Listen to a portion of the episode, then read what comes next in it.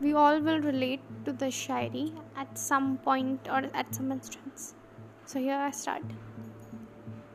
नज़दीकियाँ ही दूरियों की वजह बन जाती है नज़दीकियाँ ही दूरियों की वजह बन जाती है और बस दूरियाँ ही नज़दीकियों से बेहतर लगने लगती है थैंक यू